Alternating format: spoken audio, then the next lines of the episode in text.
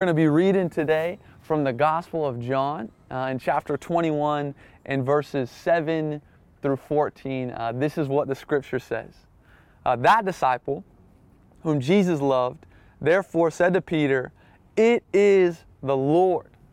When Simon Peter heard that it was the Lord, he put on his outer garment, for he was stripped for work, and he threw himself into the sea. The other disciples came in the boat dragging the net full of fish, for they were not far from the land, but about a hundred yards off. When they got out on the land, they saw a charcoal fire in place with fish laid out on it and bread. Jesus said to them, Bring some of the fish that you have just caught. So Simon Peter went aboard and hauled the net ashore full of large fish, 153 of them. And although there were so many fish, the net was not torn. Jesus said to them, Come and have breakfast. Now, none of the disciples dared ask him, Who are you? They knew it was the Lord. Jesus came and took the bread and gave it to them, and so with the fish. So, right here uh, in this story, Jesus uh, is on the scene, and the disciples and the boys are with him. Jesus has just come back from the dead, resurrected, defeated death in the grave, the only one to ever do it, the God man, uh, Jesus. And just before this, uh, the boys go out with Peter and they're out fishing. And then we see Jesus roll up and he says, Hey, oh, you guys catch anything? And they're like, No. And Jesus says, Hey, try the other side. And then verse 7 through 14 is what we just read. And it tells us this incredible account of Peter uh, jumping out of the boat and swimming to Jesus. And in this moment, I'd like to speak to you today from this idea that even on our worst day, even at our worst, when we know the true character of Jesus, we don't need to be afraid or ashamed, but we can live loved. And as we dive in together on this Sunday, my hope is that you would know in the deepest part of your soul that when you know the true character of Jesus, you can always come to Him. It's amazing what happens when we have the wrong facts about something or someone. It is wild and it changes everything about how we interact with people or situations when we think it's one way, but it's actually not at all what we thought. I think we do that a lot with Jesus. We think Jesus is one thing and never stop to question if that's even true about him or if even the right thinking or if that's actually the heart of God. We get very caught up in opinions, wrapped up in past moments that we have seen happen or that have happened to us, some of which can be justified, some of which holds no water. It would seem uh, now more than ever as a culture, we cancel people based on our last encounter with them or the last thing they said the way they answer a question, what their views are, or how they carry themselves in certain settings. We cancel people. We cancel people and never give them the opportunity not just to prove us wrong, but to grow, to change, to be who they really are, to not have that one thing, that one time, and that one moment define, shape, and change the entire rest of their lives. It's sad, horrible, and pretty disgusting to think that we, as supposed followers of Jesus, would cancel people, write them off, disregard them. I mean, could you imagine if that's what Jesus did? Could you imagine if that's what the God of everything did to me and to you? My goodness, all of humanity would be canceled. Here's the crazy part though. Many, many times, we either cancel Jesus, God, the idea that there is a God or, or that God is with us and for us, or we believe that Jesus, God, cancel us. That what we did, or, or how we acted, or the last encounter with Jesus didn't go so well, and now, oh, oh man, now there is no way that God would want anything to do with us.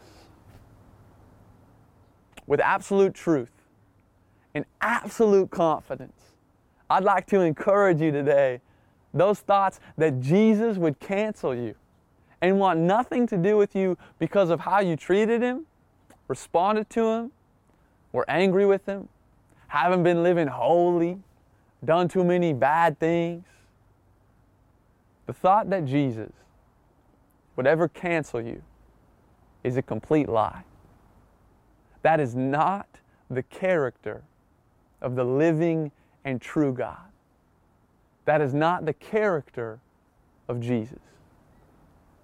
We might believe that sometimes because that's what we see all around us. Because that's what we see modeled in culture today. That you say something, do something, too bad, too wrong, too messed up, and boo town. You're canceled. No way back. But that is not Jesus. That is not the character of Jesus because Jesus does not look anything like that. In fact, Jesus invites us to breakfast. Good, bad, or indifferent, the Son of the living God invites us to breakfast. And it's absolutely wild who he invites in this story of John chapter 21 that we just read. You see, to fully understand how wild it is that the character of Jesus is so unlike what we think, so good and so loving and just so different. We got to back the story up a few pages. You see, before this moment of, of Jesus on the beach cooking breakfast with the boys, before this wild, wild moment of total restoration and healing and love and joy, Jesus gets killed. Jesus gets murdered. Uh, Jesus gets, gets executed on a cross. And moments before that, moments before Jesus' death, he gets denied by, by who some would say is his best friend, his closest follower, his ride or die, his Kobe and Shaq, his Jordan and Pippen, his Steph and Clay, the guy who would follow Jesus to the end. He gets denied by Peter, the rock, Simon Peter. He denies Jesus. In John 18, the Bible records as Jesus is about to be sentenced to death, people see Peter and they ask him, Hey, don't, don't, you know that man? Peter says, I don't, I don't know that man. I've never seen that man. I'm not associated with Jesus. I have nothing to do with that guy. I've never seen him. I've never been around him. I don't follow him. Curse me if I know that man. Jesus? Ha! Me? One of his disciples? No, not me. I deny it. I deny him. Brutal stuff. Brutal and raw denial. And then Jesus goes to the cross, executed, and dies. Then the greatest news to ever hit the ears of humanity, a few days go by, and the Son of God, God in a body, Jesus, defeats death, is risen again, alive. And the scriptures tell us he appears to Mary, one of his friends. And then some of the disciples while they're hiding out in the house. And then after all that, after the denial from Peter, the execution on a cross of Jesus, the resurrection from the dead, the appearing to Mary and, and some of the boys hiding out in the house. After all of that, we find ourselves on this scene John 21. Peter on a boat fishing with some of the boys. And here comes Jesus on the shore calling out to them Hey, you catch anything? Try the starboard side. So much fish, they have trouble hauling it in. Then John, one of the disciples in the boat, turns to the denying, sinful, shame filled, guilt ridden Peter and says, It is the Lord. It's Jesus. Now, in this moment, don't miss it. Don't miss that the last encounter Peter has with Jesus, the very last words we hear of Peter towards Jesus, the last thing Peter does before Jesus is killed is deny that he even knows him. I don't know about you, but if the last encounter I had with someone who only ever loved me, who only ever showed me love, if the last thing I did to them was deny them, curse them, and act like I don't even know you, cancel them, I sure would never want to see them again. Oh, and if I did, I would be so full of embarrassment, guilt, shame, fear. What are they going to think? What are they going to say to me? I don't deserve their friendship. I don't deserve their love. I was so wrong, and they were only ever loving. Man, I think if I was Peter in the boat that day, maybe you too, I think that we would hide. I think that if it's you and me in the boat and John says to us, It is the Lord, we would hide. We would duck under the boat railing. We wouldn't want Jesus to see us because we're afraid that because we denied Him, because of what we did, because of who we are, there's no way anything good could come from this. But you see, when we know the true character of Jesus, we see the truth that it is not because of who we are or what we have done that He loves us. It is because of who He is that we are loved.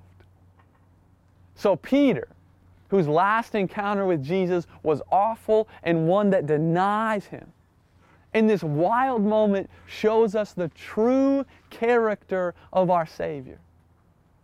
Because how Peter responds next speaks volumes so loud and so true that if we take notice of it, it can change everything. Verse 7. Verse 7 When Simon Peter heard that it was the Lord, he threw himself into the sea and swam to Jesus. What? The guys whose last encounter was denying Jesus jumps out of the boat in such joy-filled excitement and swims to the Savior. Why?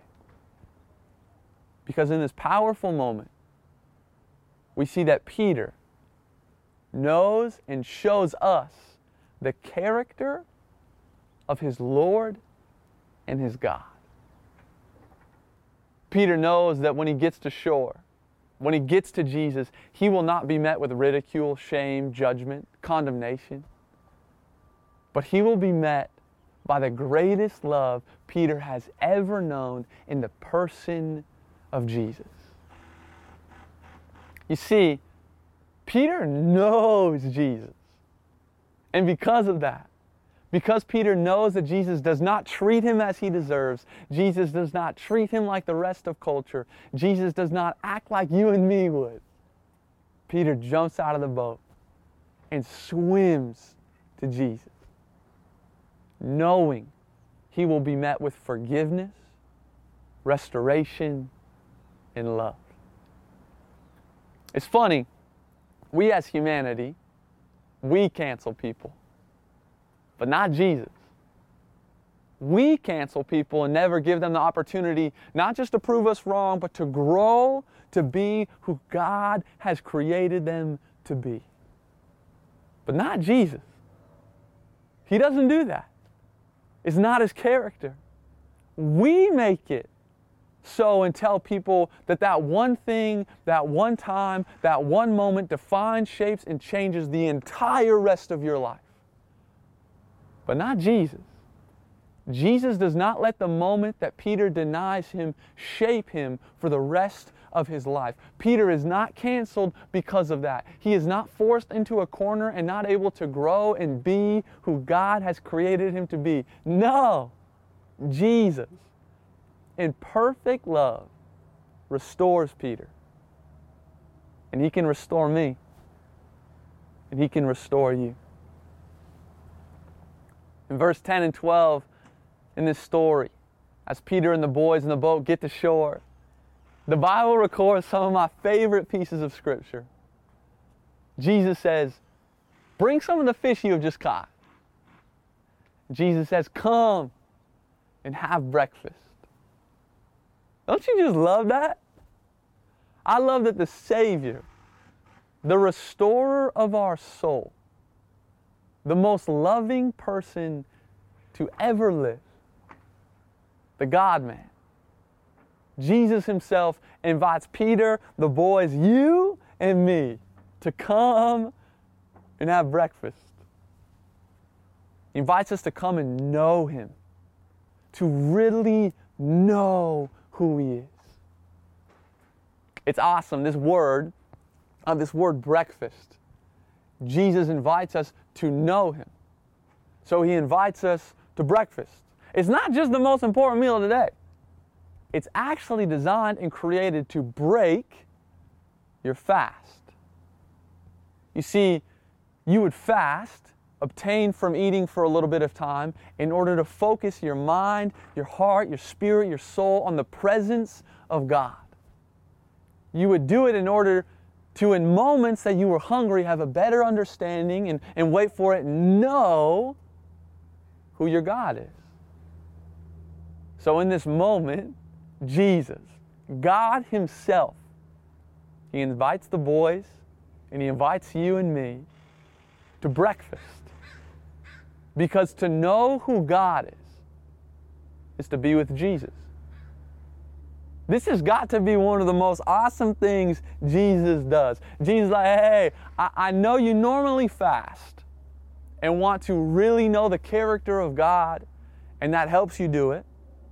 I get it, I get it. Well, well come and have breakfast with me, God, and I will show you what I am really like.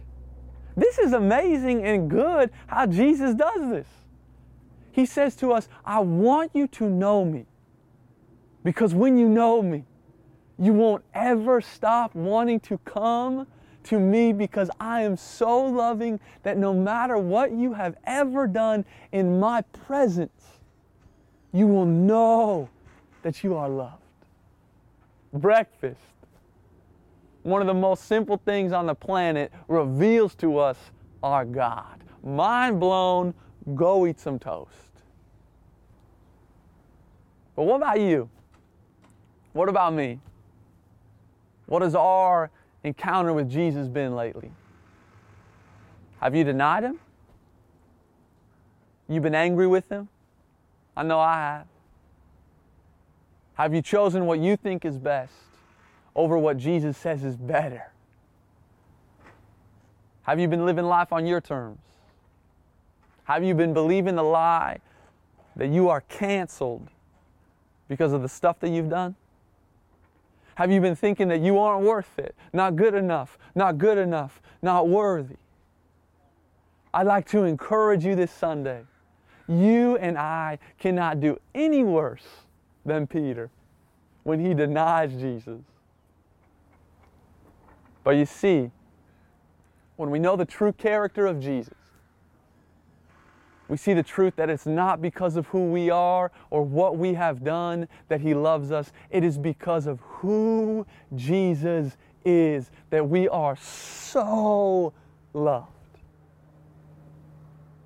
Even on our worst day, even at our very worst, the true character of Jesus says to us, you don't need to be afraid or ashamed. You don't need to hide. You're not going to be canceled. The true character and love of Jesus invites you in wild excitement and joy to jump out of the boat and swim to the Savior. Oh, and as we get to the shore full of grace, mercy, and love, we hear some of the most simple and wild words Come, and have breakfast. Come and know who I am, your God. Come and be filled and satisfied with my love.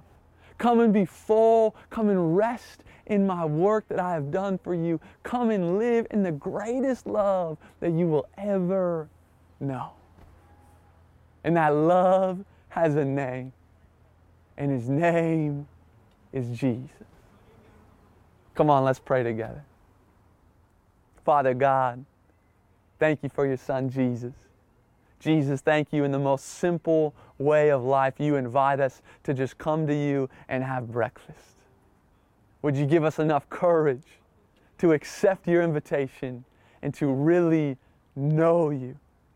And as we know your true character, Jesus, would we just rest in your love?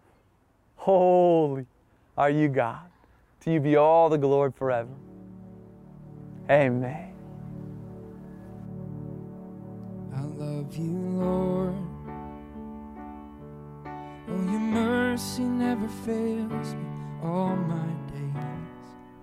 I've been held in your hands from the moment that I wake up until I